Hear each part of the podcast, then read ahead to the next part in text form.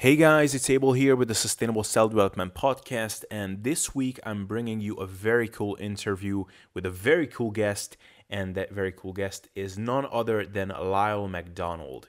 Lyle has been on my channel before, and at that time we talked about all kinds of cool stuff, and this time we delve into everything related to dieting psychology, dietary adherence, and basically how to not kick yourself in the ass when you're dieting. And I just want to say that this will be the primary focus of my content for the upcoming weeks and potentially upcoming months. Basically, how can you master your own psychology, your own mindset, so that you can actually succeed with your fitness goals? Uh, as they say, success is 20% mechanics and 80% mindset. And I think it's very, very true when it comes to things like fat loss and getting lean.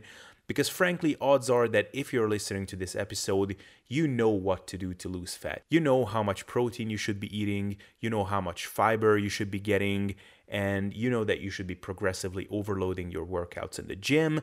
But probably many of you, just like me, have been spinning your wheels a lot in the past despite knowing what to do and having the right information. So, my goal for the upcoming weeks or months will be to bring on guests who can help you to not make this mistake and help you to actually achieve your fitness goals and bulletproof your mindset so you can really walk the walk and unlock your true potential. And yes, for the nerds amongst you, I totally stole that phrase from Martin Berkhan.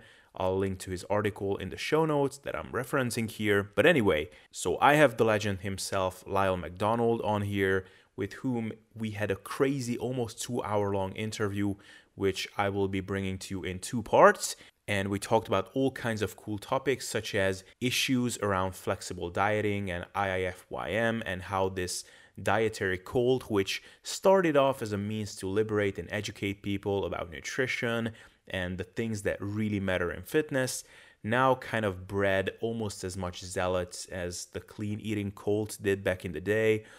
Uh, we also talked about binge eating and why so many people develop disordered behaviors like binge eating disorders when they get into fitness.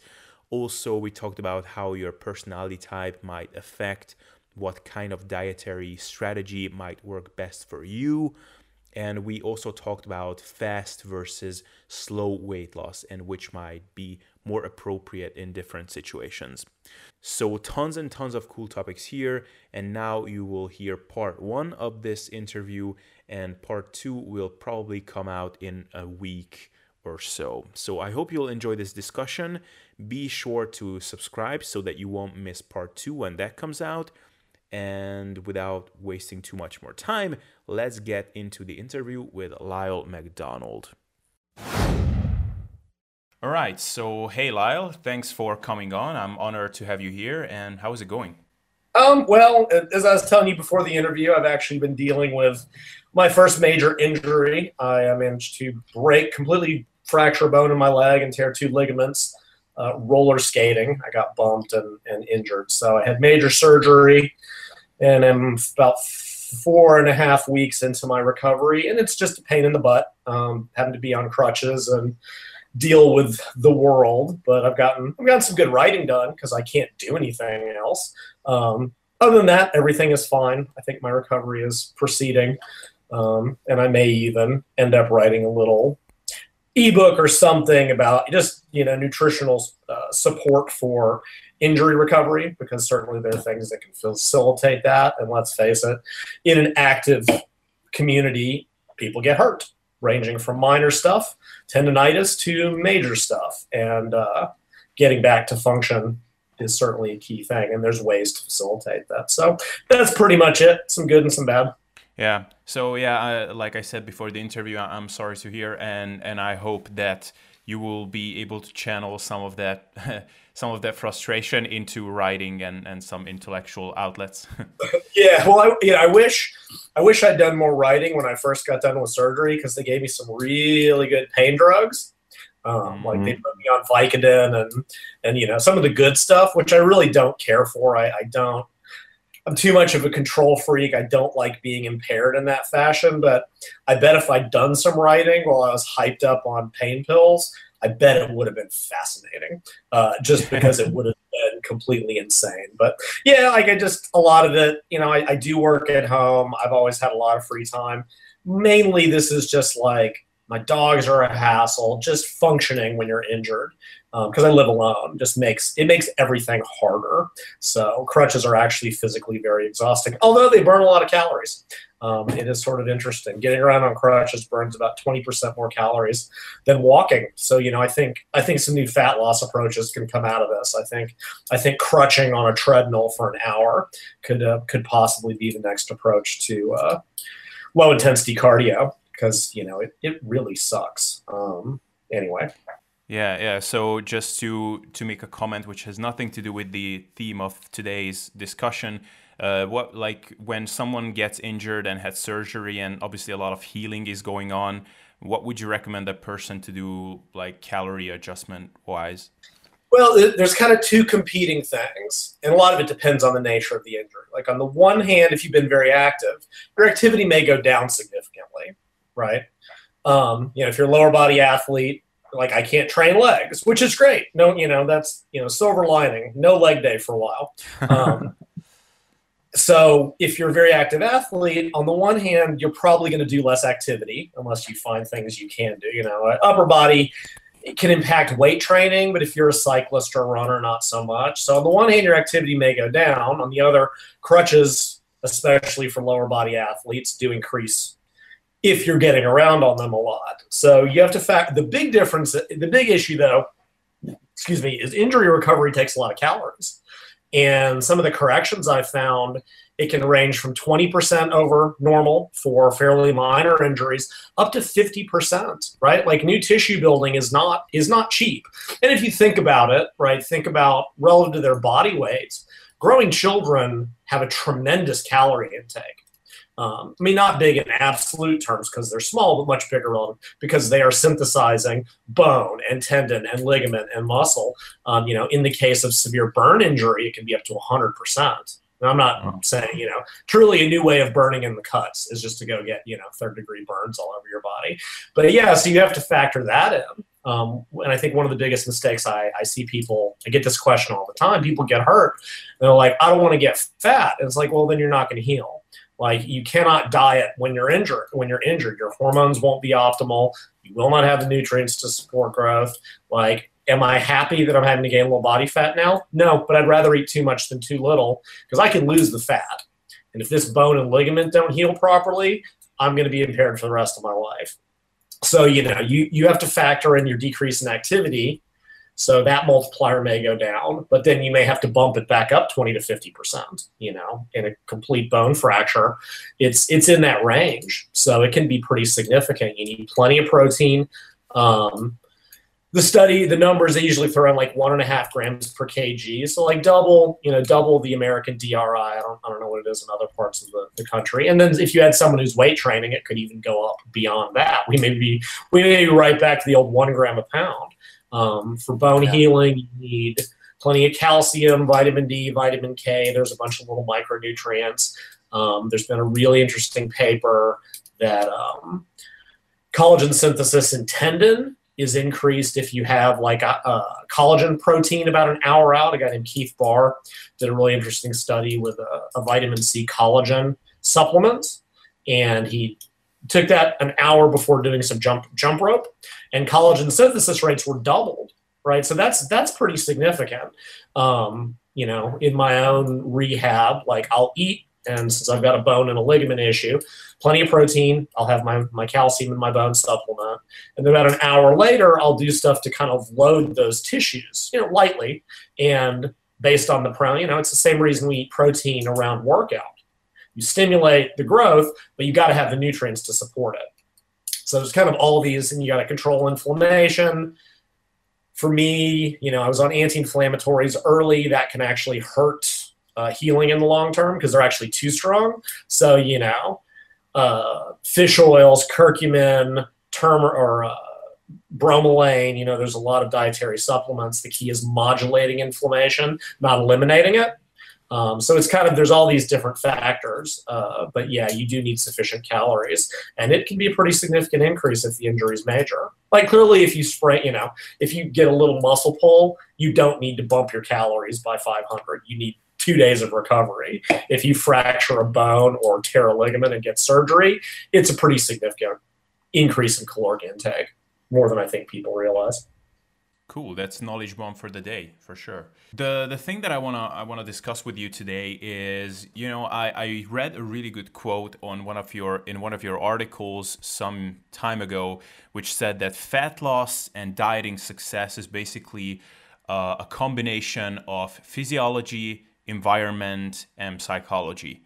And in today's discussion, I want to really dive into everything that is related to psychology because, as we just talked about before the interview, physiologically, I mean, the old adage of just eat less and move more is a bit oversimplified, but it's pretty much that simple when it comes to fat loss. Uh, it, let me interrupt you just briefly. I read this really funny paper. Uh, funny. I mean, it, it, was, it was a re- and he sort of went through this thing about how the general advice is incorrect. And there's all these overlapping areas and you know we can't just give simple advice. And then he got to kind of the conclusion was like but ultimately what we're looking at is modification you know he basically said that eat less and move more is bad advice. And then he concluded that we need to look at ways to modify food intake and activity. And i'm like um what? I'm mm-hmm. like how did you go from here to basically just saying the exact same thing? I mean he had to write a paper clearly. And yes, that is oversimplified. We know that there are better and worse ways to diet. You know, there are better and worse ways to do it, introduce activity. One of the things I've written about, you know, people focus on genetics and environment. And make no mistake, these are important. They're also out of your control, right? We cannot change our genetics at this point. Is it interesting? Sure. Do I think we'll reach a point where we can do some genetic testing to determine what diet may be better or worse for somebody? Absolutely. However, they are fundamentally out of our control. So why worry about it, right? Our environment, I read, I've read a big thing in a lot of the, the obesity prevention things. We know that certain modern environments are relatively more or less conducive to regular activity, right? You go to the American Northeast, those are walking cities. You go to Austin, Texas, this is a driving city. You go to Los Angeles, there's actually a song about it, which is Nobody Walks in LA. People who walk in LA are poor. Like realistically, it is a car city.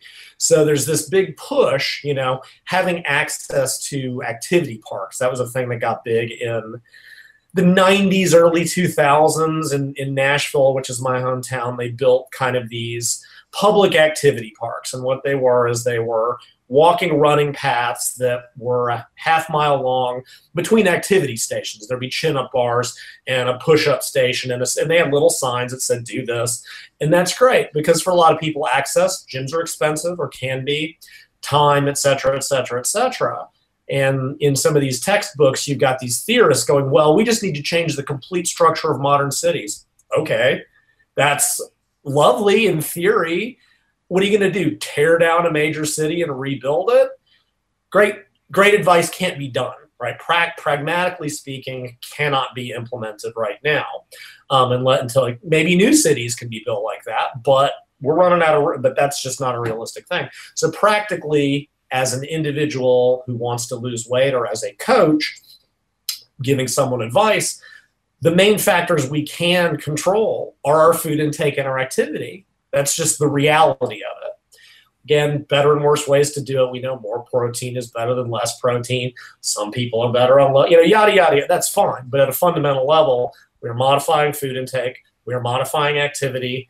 We may be putting in, you know, weight loss drugs if necessary. Um, I saw a recent paper where they were like, uh, they called it an aggressive approach to weight loss. And it was seriously diet, exercise, like five different weight loss drugs, weekly meetings with dietitians, regular email chat. Like they threw everything against the wall to make it stick. Did it work? Sure. Do most people have access to this? No.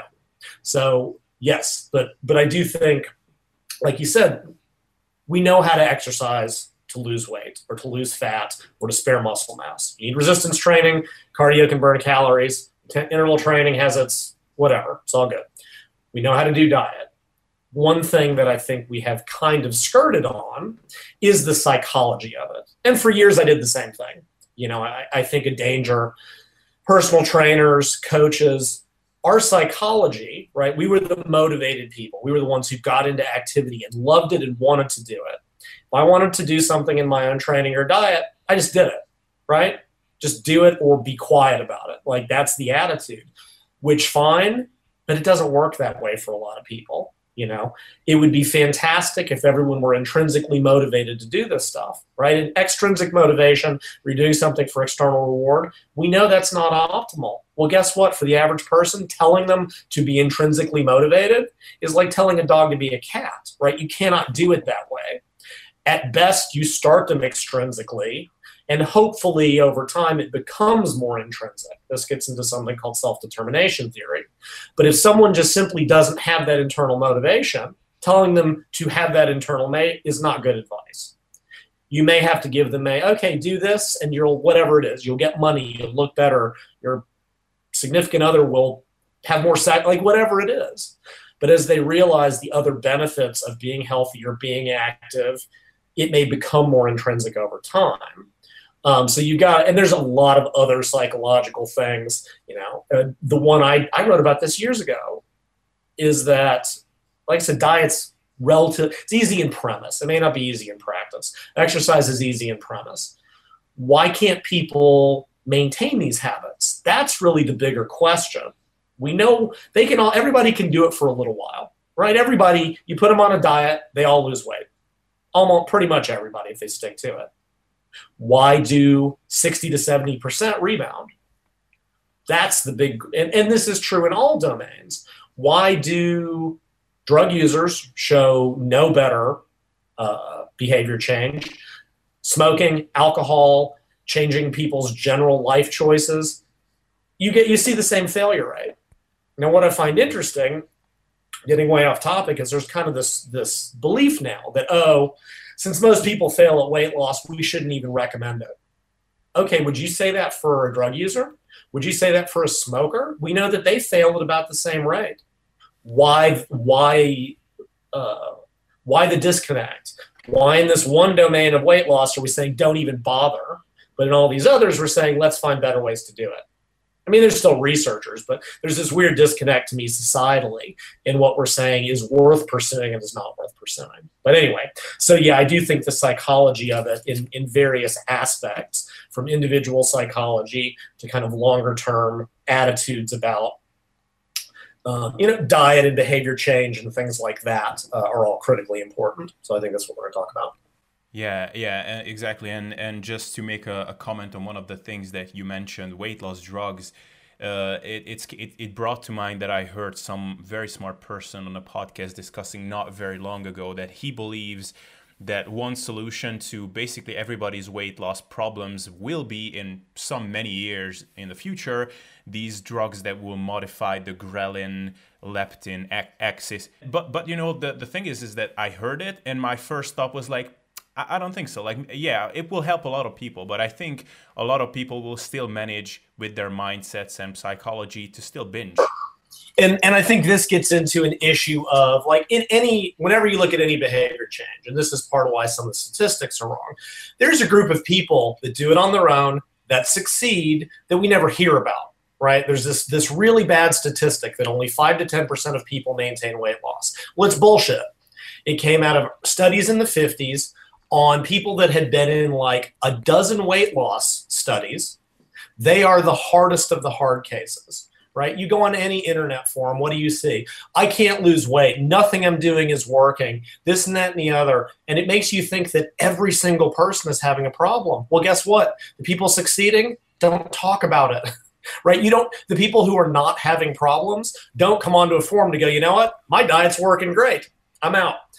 So we get this really skewed idea. That people that are doing it on their own, it's a fairly large proportion you don't hear about. At the same time, there's a proportion of people that try and try and try and try and try or may have biological underpinnings, which again, the genetics in are there, the biology is there. They're finding all these different factors, which can be modified.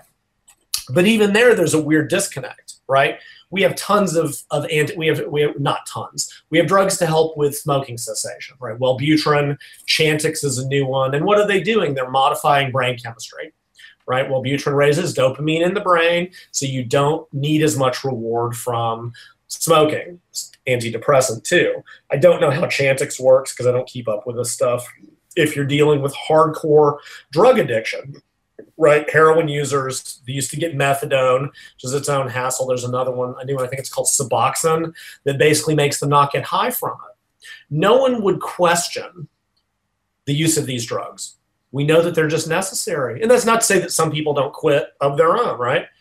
But when it comes to weight loss, go on any internet forum where there's bodybuilders or fitness people and go, I want to use a weight loss drug. Why don't you just have some damn willpower? Why don't you just suck it up and just stick to your diet? There's this weird weight loss and I realize it's more complicated than this. People are just like it's the gloth and, and uh, uh, sorry, the, yes, the the sloth and gluttony model. Oh, you're just lazy. You just eat too much without recognizing that there are biological underpinnings to this. Some of the same reward systems that are dysfunctional in drug users are dysfunctional in the obese. They get more reward from tasty foods we have access and i'm not saying that changing it is not going to be the the in a sense changing your eating habits is harder than stopping drug use. In the sense that you can make change your lifestyle to not be exposed to drugs right? Alcoholics just don't go into bars. They don't go to environments where there's alcohol. You don't have to drink to live. You don't have to do drugs to live. You don't have to do uh, you don't have to gamble to live. You have to eat can't get around that. We live in an environment, turn on the TV, turn on the internet, food, commercials. Our entire societal social structure revolves around food. You can't change that, and you have to eat food. So, in in a weird way, also there's a without getting way off topic because this will be in one of my books eventually. With drugs, the longer you stay away from them, usually the cravings get a little bit less. So it's hardest in the early stages and easier down the road dieting is easiest in the early stages and gets harder down the road because your body's fighting back more. So dieting kind of like fat loss by definition, again, in, I'm not in some ways is harder. Clearly heroin is more addictive than bagels, but in, in a behavioral sense, just because we can avoid, you can avoid drugs now and you can't avoid food. So, but yeah, I do think we're going to, you know, they're looking at drugs that modify the, op- the opioid system and the dopamine system. And there's a combo they're using. Uh, I forget the name of the drug, not really my area.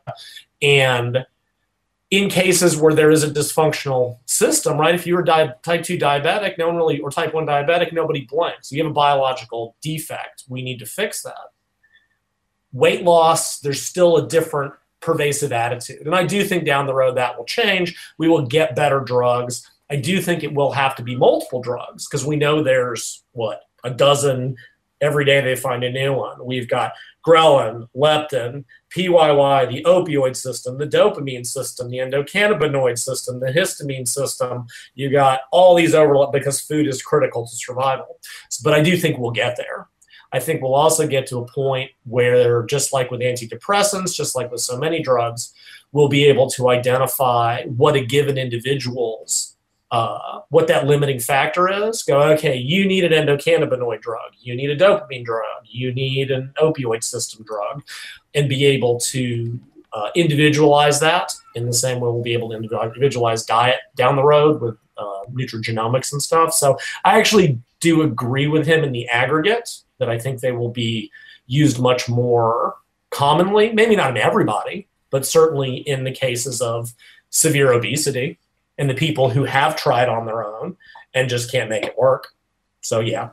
Um, and so for people like up until these drugs are developed, let's let's give people some tangible or actionable things that they can they can hang on to. So let's start with the the huge pink elephant in the room that obviously we have to address first and that is the whole flexible dieting clean eating issue because you were you were one of the first pioneers who kind of introduced the whole concept that you, you can have table sugar and whatever and you can get just as ripped and that's not that's not really news anymore.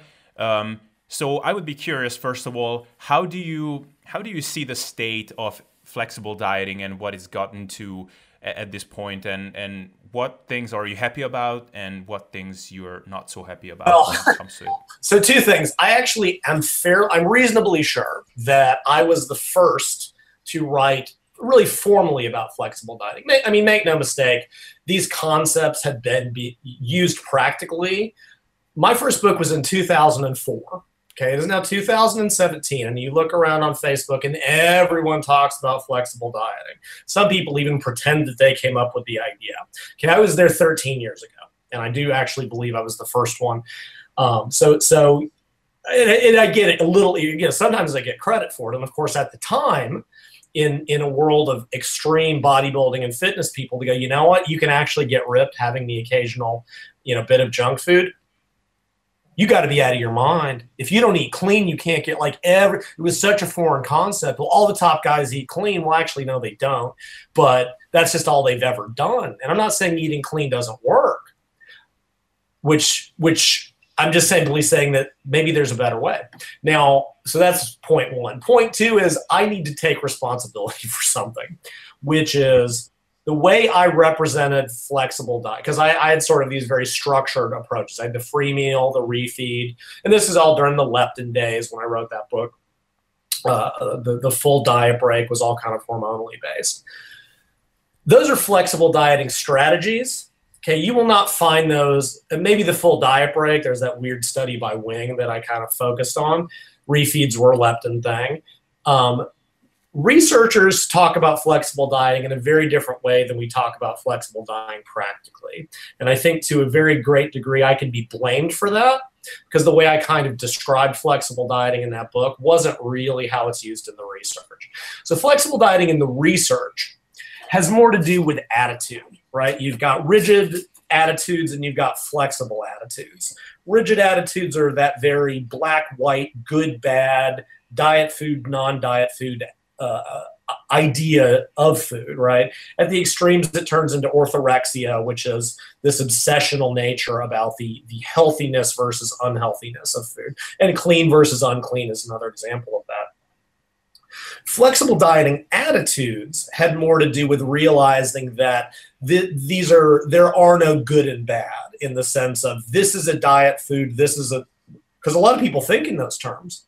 They actually are like, when I'm on a diet, I eat these 10 foods. When I'm off a, off a diet, I don't eat any of those foods. Clearly that's not a, a good long-term approach. So flexible dieting attitudes has more to do with how people conceptualize things in terms of a food not being good or bad not this binary black or white thinking.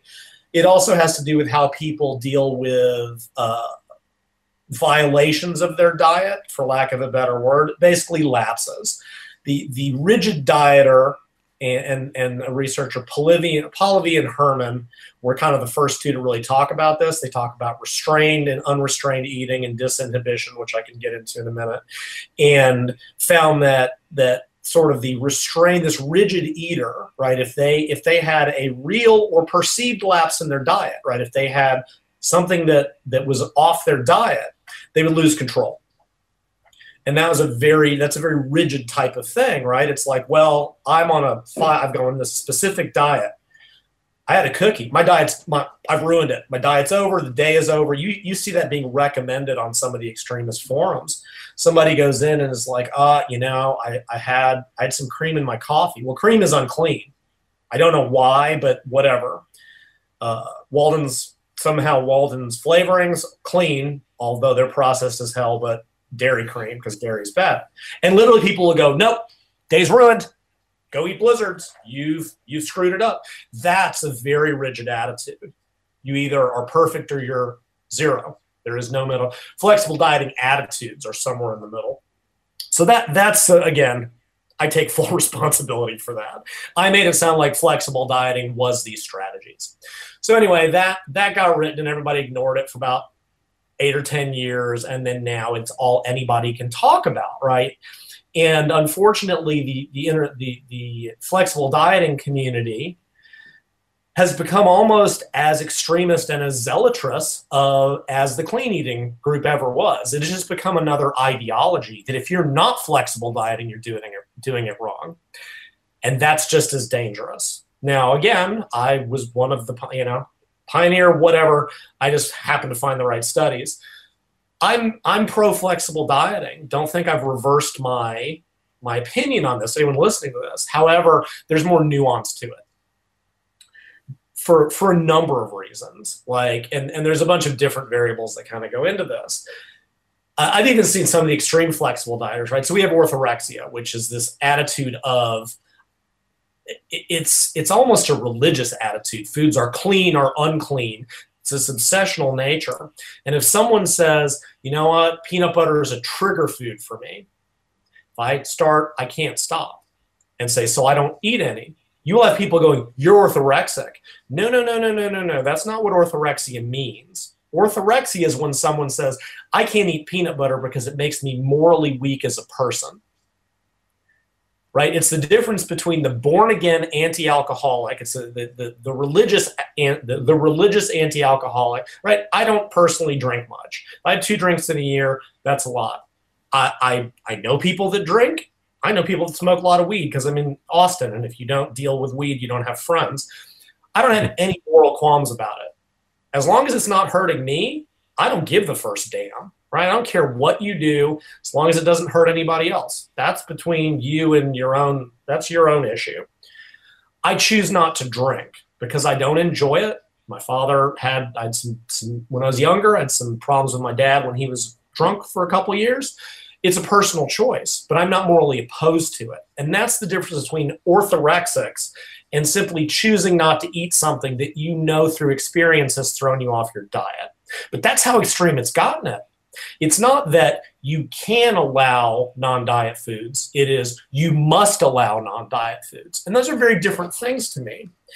Giving someone the option to do so is very different than saying that they have to or they're dieting wrong. And it's no different than saying if you eat those foods, you're dieting wrong. So that's problem number one and the, the most general. And I know not everyone is doing this.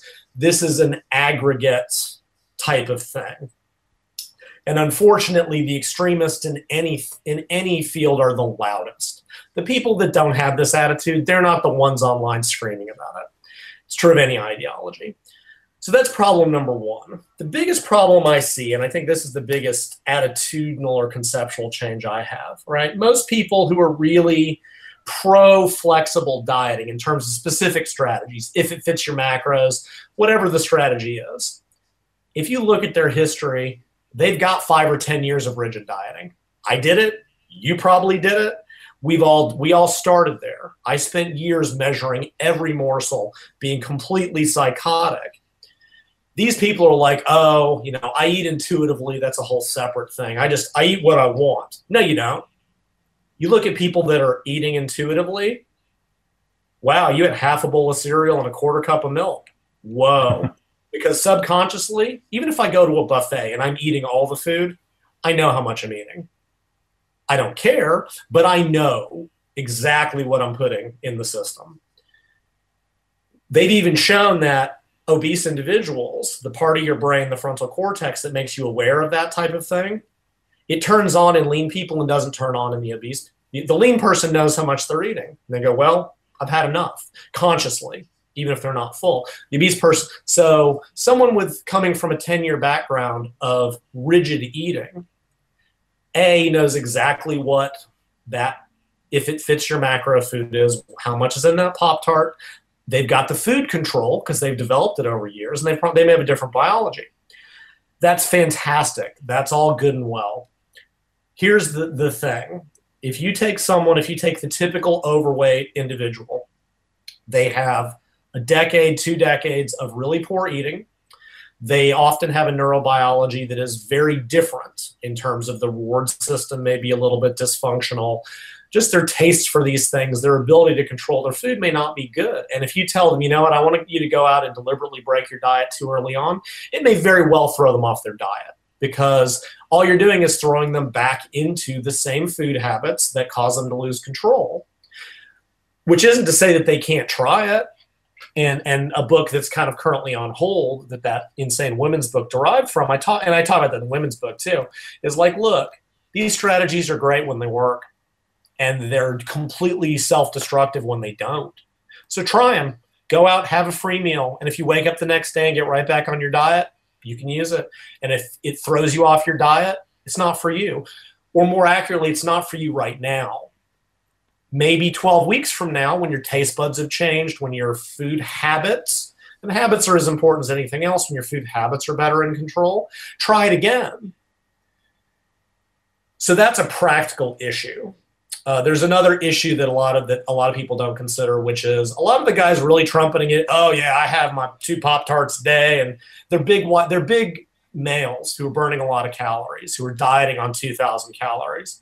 They can put in a couple hundred calories junk and be fine. Small females, don't have the room in their diet. When you're on, you know, the quote the poverty macros, a woman on 1,300 calories who eats a Pop Tart is now starving to death in the sense of the volume of. So there, there's another practical issue. Great when it works, uh, could horrible when it doesn't. So that's the, the and this this is why I got into what flexible dieting really means. Flexible dieting is an attitude more than a strategy. And one of the questions is okay, because with a lot of psychological stuff, a lot of it's very inbuilt, right? If you are a perfectionist, that's there's a biology. Now it can be changed with cognitive behavioral therapy and whatever, but that's kind of who you part of who you are. So the question for a while was, are these flexible and rigid attitudes? Are they inbuilt? Are they learned? More than that, can they be modified? And, and several papers, Westenhoefer is the one doing a lot of this work, showed that one of the predictors of three year weight loss success was developing a flexible attitude. So it can be changed over time. A lot of this is getting people to understand okay, fine. And I've put this example in my books, right? You've been dieting for six days. You've stuck to your deficit. You've created a 3,000 calorie deficit across the week. Even today, right? You've maintained your deficit 500 calories. Okay, you had 200 calories of junk. Well, guess what? A, you still have a 300 calorie deficit. So you're good. You're still on your diet. Are you, and you're 200 calories behind. What, what is 200 over 3,500? Was that 117th of a pound? Whatever yeah. it works out to. I can't do the math in my head right now. But it's like that 200 calories doesn't matter. Even, even if you eat at maintenance, well, you're still 3,000 calorie deficit for the week. Now you're one seventh of a pound behind your goal. Really? Just really? This this is the end of the world for you? Even if you eat 500 calories over your goal, you've still got a 25. Okay, now you've lost two sevenths, one three and a half of a pound behind your goal. Now, if you're, uh, you know, if you're on a tight schedule, that might matter. The general public, dude, you're looking at a year of dieting. This day doesn't matter. And one aspect of flexible dieting attitudes is that, okay, you just make a little adjustment the next day. Little being the key word. Do not go, well, I ate 300 calories over my goal today. I'm going to do three hours of cardio. That's exercise bulimia. That's a whole separate thing, right? fine, you're a few hundred calories over your goal. Well, adjust a little bit the next day, adjust a little bit the next two or three days. You're right back on schedule. Or just move on with your life and don't give a damn, right? And this gets into a thing, and, and I actually did, a, I dug into the, the drug addiction research because there's a lot, I think to me, there's a lot more good stuff coming out of that.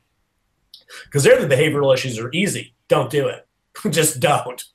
It's not a matter of modification, it's a matter of don't and but there are still lapses, and they call this the um, abstinence violation effect, the AVE. And it's like, okay, you've lapsed on your your goal. You can see it one of two ways. You can see it as a negative, beat yourself up over it, and guess what? You're probably just going to go right back to using. That's how most. That's how the rigid dieter approaches dieting. I screwed up. I was weak. No, you're human. I blew it because I suck, because I have no willpower, I give up. Or you can learn from it. That's the positive. What what environment was I in? Did I go to a dinner party and I was hungry? Did I go into an environment that maybe I, I can't handle? I, I years ago on some of my forums, some guy read my book and he was he was like three weeks into dieting. He's like, I'm gonna go to the buffet. Dude, please don't you are self sabotaging yourself because there is no way in hell you are going to go to the buffet and not go nuts. You're not there yet. You may never be there. Right? There are alcoholics that can eventually probably not ever have a drink, but they can go to the bar with their friends and they'll drink their soda water and they can be around it. That may be years. It may not be. Like I said, I'm not a drug addiction specialist. If I'm getting the numbers wrong, I don't don't crucify me for it. But and some may never get there. Some simply can't be around it. So guess what? You have to cut yourself off from your friends that drink. You never go yeah. to those environments. Food, you don't. But again, so my my point being that getting people to adopt a flexible dieting mentality, especially in beginners who don't have that food control, that's the bigger issue. The specific strategies can come later or not. You know, those are great free meals, like if it fits your macros when it works. But it's more of getting them to change their overall attitude. And, and, and I find that the intermittent, sorry, I keep saying intermittent fasting.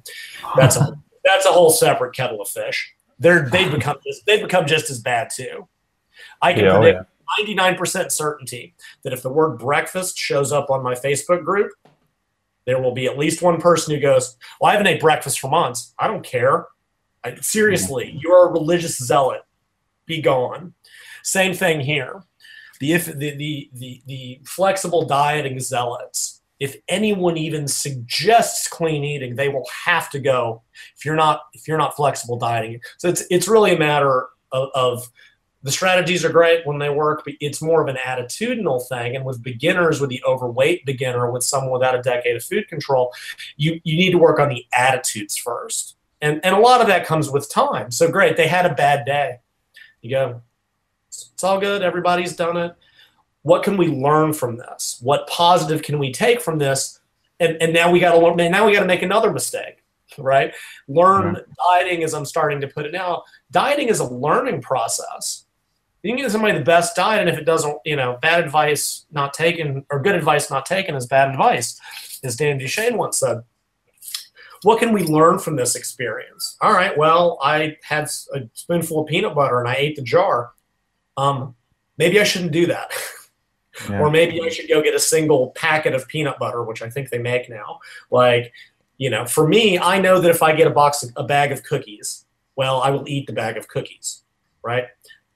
I can't have them in the house. If I'm dieting and want a treat, A, I have to get dressed, go to the grocery store, the mini mart. I buy exactly how much I want to eat. I get a single serving packet or whatever it is. That's it. Because that for me is a practical, because I learned the hard way what doesn't work. But that's where you have to change that mindset from I messed up my diet because I'm weak and I suck and I can't stick to anything and I've never well yeah you did. You succeeded for 6 days and you had one bad day but people focus on the one bad or bad meal or you ate a snack because god forbid you be human. Um, so a lot of it is, and that's where i really see that that community going wrong. If you're not doing if it fits your macros you are not dieting properly maybe they can't because it kicks yeah. them off their diet or doesn't fit in their diet. You know, one way for the, the smaller female, they'll be raising calories to maintenance on a diet. Well, that's when you fit in the snack, when your calories are up by 750 a day. Now you have room for it. It's great to tell people. So anyway, so that that that's kind of where I think, unfortunately, the flexible dieting community has gotten itself. And again, and this is a different issue. Again, I, what I've always I've long seen the typical trainer fitness type. At 15, man, I got in the weight room and it was what I wanted to do, and I wanted to be sore and train and look at how the you know the typical overweight individual man they're scared going into the gym because they're surrounded by a bunch of perfect bodied self-righteous judgmental pains in the ass i don't know if you saw recently some fitness chick basically took a picture of an overweight woman who was at the gym working on it and was like, can't unsee this. It's like, you want to know why people don't want to go to the gym? Because of you. Yeah. Because they walk in and you judge them for trying to better themselves. Like, I know people hate Planet Fitness and shit on Planet Fitness. Well, guess what? They've got more people in the gym than any gold ever has. You know why? Because it's not filled with a bunch of judgmental a hole, let's be honest, bodybuilders Powerlifters aren't like this. Olympic lifters aren't like this. It's the it's the it's the fitness freaks. Anyway, that's where the trainers and the coaches come from, and I think they frequently don't understand the psychology of someone who doesn't want to be doing this, who doesn't have the drive. A lot of times, frequently the best trainers are people that were overweight and figured it out because they understand. If you've never been 300 pounds, you don't know what that's like. You have no conception I see go to the gym and you see this little 130 pound, 150 pound trainer taking a 300 pound woman through walking lunges. Are you out of your damn mind? are you out? You know, uh, some of the early ebooks that are like, oh, beginner trainees, T push ups with 150 pound male. Really? Really? You think a 350 pound guy is going to be able to do one of these? What a great way to make them hate what they're doing. And diet is the same.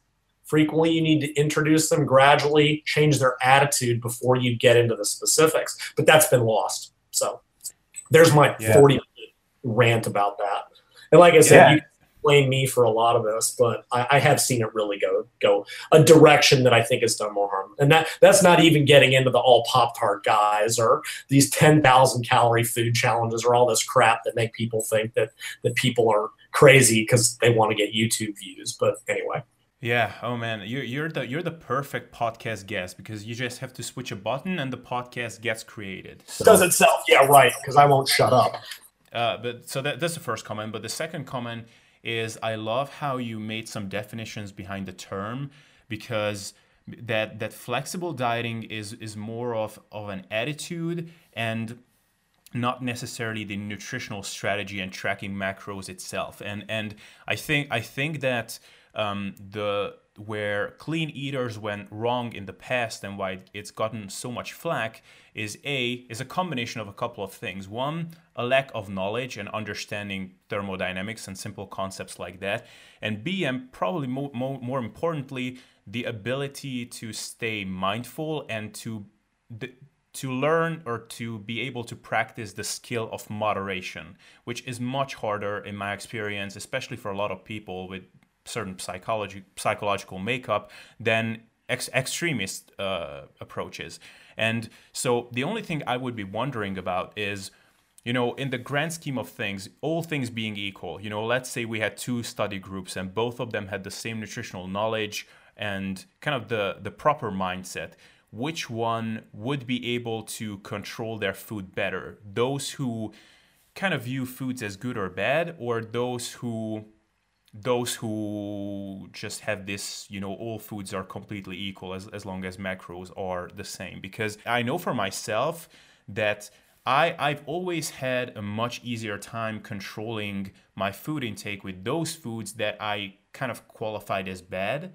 Because, like, I never had the urge to eat tons of French fries, for example, even though I love them. But because I view them kind of as this processed crap, I just excluded, but things with like peanut butter or oatmeal, which are kind of nutritious, healthy, whatever, I have a much more difficult time controlling myself with those foods or had in the past before I banned them for good.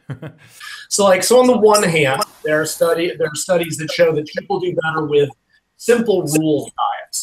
Right. Now we tend to think you know, people that are very into this, ah, I'm measuring macros and I'm measuring numbers, I'm considering nutrient density and that's great when you're when you need to be that kind of detailed and, and stuff. Um, but again, I think there's you know there's the issue. It's different if you're trying to diet from 12% to 8% for a male. You're, you've got a lot less flexibility. Someone just starting out, whatever. They just need to change it. They need to be eating less, whatever works. But simple rules diets give them less to think about. Right? If you say don't eat carbs, well, that's easy. I know what a carb is. Well, sometimes people know what a carb is. I can't eat it. I can't eat it. Right. Even getting back to that, that drug addiction literature, they talk about bright line boundaries. Right. If you say tell someone, you know, you can maybe go into a bar and be okay. Well, they will. No, probably they may fall off the wagon. If you say you can't go into a bar, or so let me actually. It's even the language is even better. I don't go to bars. So like clearly to diet, you have to be restrained, right? It's it's wonderful to go. Uh, I mean, there's that percentage of people that just stay lean naturally, and we hate them. But for most people, to lose weight, you have to be concerned and restrain your eating. This is just the reality of the world. However, this there is that rigid versus flexible restraint with flexible restraint generally being superior overall um, but yeah certainly i do think there's just all these overlapping factors and we're not we're not quite there. You know, usually they give these really these various questionnaires to determine determine if you're rigid restrained and disinhibited and, and that's another issue. Um, i believe rigid restraint per se is not the problem. It's rigid restraint for people that have high disinhibition. So if you've got that particular combination that's when breaking your diet causes you to lose control so there are people with rigid restraint who don't become disinhibited if they break their diet a little bit. There, I said, there are questionnaires out there that allow you to determine this, but that could be another, you know, another way of of uh, determining ahead of time who might be better or worse for a given diet. Um, and again, I think a lot of what we see, we don't hear. Well, it's funny now we hear about the people succeeding, right? You look at the clean eating community, and everyone's like, "Oh, yep, all all the winners used clean eating. Well, a not true anymore, but even if that were true, sport selects for success, right? What we don't hear about in the clean eating thing, we don't hear about the whatever percentage, let's call it 80, who don't get there. We don't hear about the 80% who crack, who break, who blow go off their diet and never get back on for months and months and months we see the people that it works for. And I think you see the same thing. And it's funny because usually you see the other way around. Like I said, the dieting failures, you typically, in general dieting, you hear about the people who aren't succeeding. But for clean eating, we focus on the winners. Well, that's like focusing on the Bulgarian Olympic lifters. One out of 66 guys actually didn't get wrecked by that program. Well, that's the guy that won. Yeah. But the 65 who got destroyed is what matters. If a given dietary approach is working for 10% and failing for 90, that's not a good dietary approach. Yeah. If a given dietary approach is getting 75% of people closer to their goals, maybe not to the upper limit, and failing for 25%, that is statistically a better approach for the majority. I think we've also got this issue, right? We've got the general dieting public who are whatever. For a male, let's say it's 25% body fat to 40. For a woman, 30. I mean, there are, there are cases of people with 60% body fat. We have the general population who have pro- issues with food control, bad overall lifestyle generally. Then we have the obsessives, right? Then we have the the males going from 15 to 8 or 12 to contest level, the women going from 22 to 10 to 12% for contest.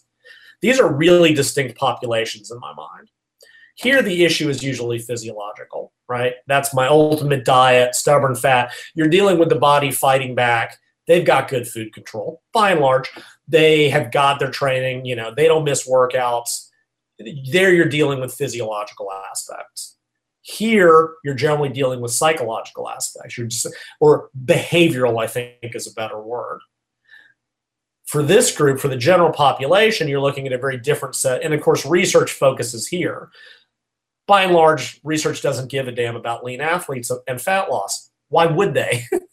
right now, there's it's funny. There's more work coming out on. They're looking at you know physique competitors, and they've always been interested in bodybuilders. But why would you do a weight loss study in a lean athlete? They don't need it, mm-hmm. right? So we so most of the research is on the general population. I, you know, the, the athletes, lean athletes is a much more interesting group. The phys- to me, the physiological problems have fascinated me for two decades. But it's 10, what, 10%, 5% of the weight loss population. This is the group that's having problems, is losing even 10% of their starting weight and keeping it off. And that gets into behavioral stuff. So he, I think you are looking at different things for lean athlete. You don't have the flexibility. If you're on 1800 calories, there's not a lot of room there and if conceptualizing a food as bad so that you won't eat it, can't eat it, sorry, won't eat it, that's a very different thing than this person. If you tell them you can't ever have something, they're just going to crave it and finding a way to allow it within limits. So I, I, do, like I said, I think you've got a whole set of interacting variables that's population specific, individual specific, goal specific. To get a guy to 15% body fat, they can do that without counting calories. They really can. To get him to 10 to 12, it's going to take a lot more work. And to get him to sub 10, he's going to have to be meticulous. right? And again, Eric Helms has you know his his three tier system, which I think is is excellent. And you know, at this level, just change something, man. If you're got someone who's 50 pounds overweight, look at their diet, find the one big red flag, regular soda, whatever it is. Small changes make huge differences. I had a client years ago. He was drinking like four regular sodas a day. I said, switch to diet or water. That was it. He lost. He's losing two pounds a week. Yeah. I made the, the, tiny, the tiniest, most non-intrusive change I could make with him. And if I'm dealing with a guy at 10%, I need to know your activity, your calories, your protein. I got to know all the details because you've got that tiny little range to work within to get you to your goal, not lose muscle mass, maintain your performance if you're an athlete. So you're dealing with a lot of different issues on top of the individual stuff. So yeah, yeah. I don't know if that question so much as definitely definitely and, and i think to to conclude this this uh, segment of this discussion which is on flexible dieting i think the conclusion is that it's more an attitude and if you do if you have an unflexible attitude then you're gonna you're not gonna do well regardless of if you do clean eating or macro tracking because if you have an unflexible attitude and you follow quote unquote flexible dieting and you go over by 200 calories or 50 carbs or whatever you're going to lose your shit. And no, absolutely. No, I think that's a really good point. Um, and actually, and, and, just kind of get before we move on, one thing I've always found interesting, like the clean eaters, and, and you are dealing with, if not overt, then some clinical eating disorders. Like it, the the reality, this this is a really sick thing to say, but there's truth to it. Having a subclinical eating disorder is great for dieting for physique competitors and most of them do. I mean it's just it's i'm not trying to trivialize eating disorders. I know that they're tr- they're tragic they're fatal they're hor- there's a horrible horrible thing to deal with but in a very real sense from a dieting standpoint and, and, and i do think you know obviously the eating and training habits of the athlete are very different than the anorexic who's eating an apple a day. We're dealing with it is a relatively healthier outlet for what may be a subclinical eating disorder. In the aggregate it is because they've got the food control. Like again i know it's really kind of sick to put it in those terms but it is it is actually absolutely the case but what you see in that clean eating community, as they say that flexible dieting is terrible and this food will kill your health, this and that and the other, what do they do? They plan a cheat day where they actually they they factually eat more bad foods, unclean foods, junk foods, whatever the hell you want to call it.